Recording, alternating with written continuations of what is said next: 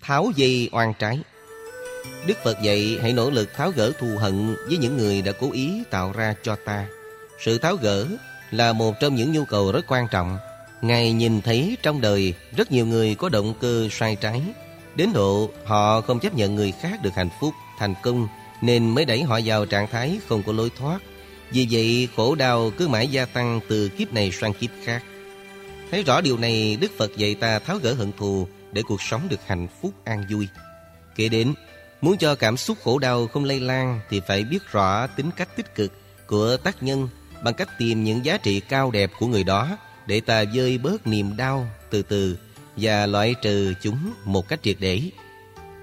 Nếu không có được thói quen nhìn thấy những tích cực hay giá trị của người khác, thì ít nhất ta cứ nghĩ rằng mình là một vị Bồ Tát có tâm lượng rộng lớn. Thay vì giận hờn trả đũa thì có thể bỏ qua theo cách thức đừng đánh người dưới ngựa Thái độ anh hùng đó có thể làm cho ta bỏ được hận thù. Nếu là Bồ Tát thực sự thì ta không lấy chủ nghĩa anh hùng của Võ Lâm, mà phải lấy chủ nghĩa anh hùng của lòng từ bi để đối đãi. Như thế sẽ không có thù và thân. Lúc đó, khổ đau dù có mặt đi nữa, thì cũng giống như viên sỏi thả xuống mặt hồ tĩnh lặng. Dĩ nhiên, viên sỏi sẽ làm cho nước loan ra nhưng chỉ một lúc sau sẽ tĩnh lặng lại như trước. Nếu ta quán được như thế, Thì dù kẻ thù có còn đó, Khổ đau cũng sẽ nhanh chóng được tan biến trong ta. Đừng chụp lại những hình ảnh khổ đau trong quá khứ. Càng chụp lại, Thì những hình ảnh đó càng loang lỗ nhiều thêm Trên bề mặt tâm thức. Như vậy là ta đang biến khổ đau thành cái gì đó Thường còn bất biến. Ta càng ghi nhận hình ảnh khổ đau lâu dài bao nhiêu thì sai lầm càng chồng chất lên bấy nhiêu Do vậy cần phải loại trừ chúng ra khỏi tâm thức của mình càng nhanh càng tốt. Ba kỹ năng thực tập tâm lý đó Đức Phật dạy rất nhiều trong kinh với nhiều ẩn dụ minh họa. Người biết quý trọng hạnh phúc nên áp dụng. Cuộc khủng bố bằng máy bay làm sụp hai tòa nhà thương mại của Hoa Kỳ không chỉ nhắm đến nước này mà còn đối với những liên minh của Mỹ, trong đó Anh là đối tác quan trọng. Đứng từ phía những người dân vô tội, Ta cảm thấy rất căm phẫn những kẻ đã tạo ra khủng bố và bạo động. Chỉ vì hận thù cá nhân và cuồng tín tôn giáo. Nếu ta cất cùng tiếng nói của sự hận thù, Thì chắc chắn những bế tắc đó sẽ không được tháo gỡ.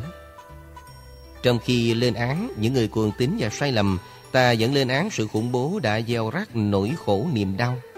Mục đích của việc lên án là để tìm kiếm giải pháp từ chất liệu của lòng từ bi Chứ không phải là của sự hận thù chỉ có chất liệu từ bi mới có thể mang lại cho thế giới sự bình ổn thực sự, mang lại công lý bằng bạo lực mạnh để chiến thắng bạo lực yếu. Hẳn không phải là giải pháp lâu dài. Ta có thể lấy oai quyền của người lớn ra lệnh cho con em đang cười giỡn to tiếng, làm mất giấc ngủ, phải ngưng ồn ào ngay lập tức. Dĩ nhiên con em ta sẽ sợ và không dám làm ồn. Trong sự ngừng và không dám làm ồn đó, nó vẫn âm ức, khó chịu bên trong. Nếu bị hà hiếp quá đáng, nỗi bực dọc đó sẽ được nuôi lớn.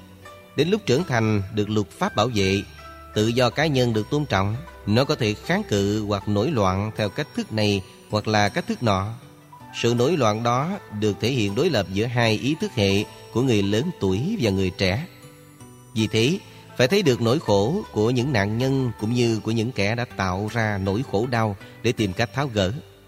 Sống trong vô minh, cuồng tín và bế tắc không có lối thoát, con người có thể gieo rắc những ngang trái trong cuộc đời. Phải thương họ nhiều hơn để họ thấy vẫn còn có cái phao rộng lượng sẵn sàng giúp họ quay đầu về sự sống tốt đẹp.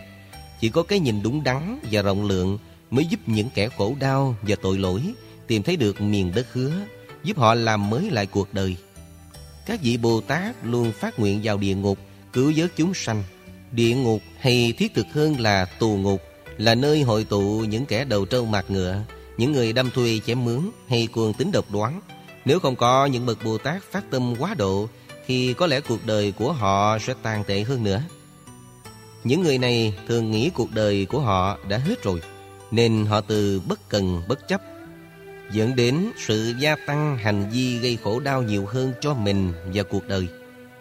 Phải có những người mang tâm niệm Bồ Tát gần gũi, chia sẻ và hiểu được tại sao họ bạo động khủng bố để thiết lập nhịp cầu tình thương lần lần chuyển hóa rốt ráo. cầm tù kẻ phạm pháp không phải là giải pháp dứt điểm. Nếu nhà tù được quan niệm như sự trừng phạt là sai lầm lớn. Sự trừng phạt làm cho các tù nhân không dám làm điều xấu ác, chứ không xóa được tâm xấu. Nhà tù nên được quan niệm như công cụ hay phương tiện tốt để giáo dục tội phạm. Phương pháp giáo dục tội phạm phải được nuôi dưỡng bằng chất liệu từ bi và tuệ giác, thì sự chuyển hóa mới thành công viên mãn.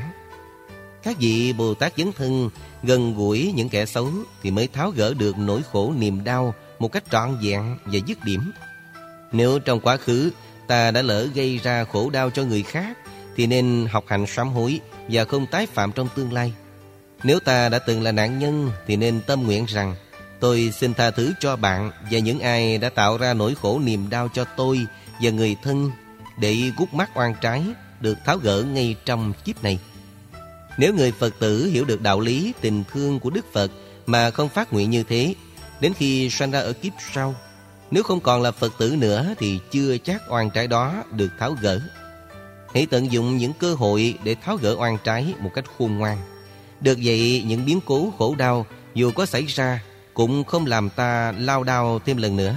Lúc đó ta sẽ là một chiến sĩ khải hoàn, không có đối thủ, không có kẻ thắng, người bại, mà chỉ có sự an lạc, hạnh phúc.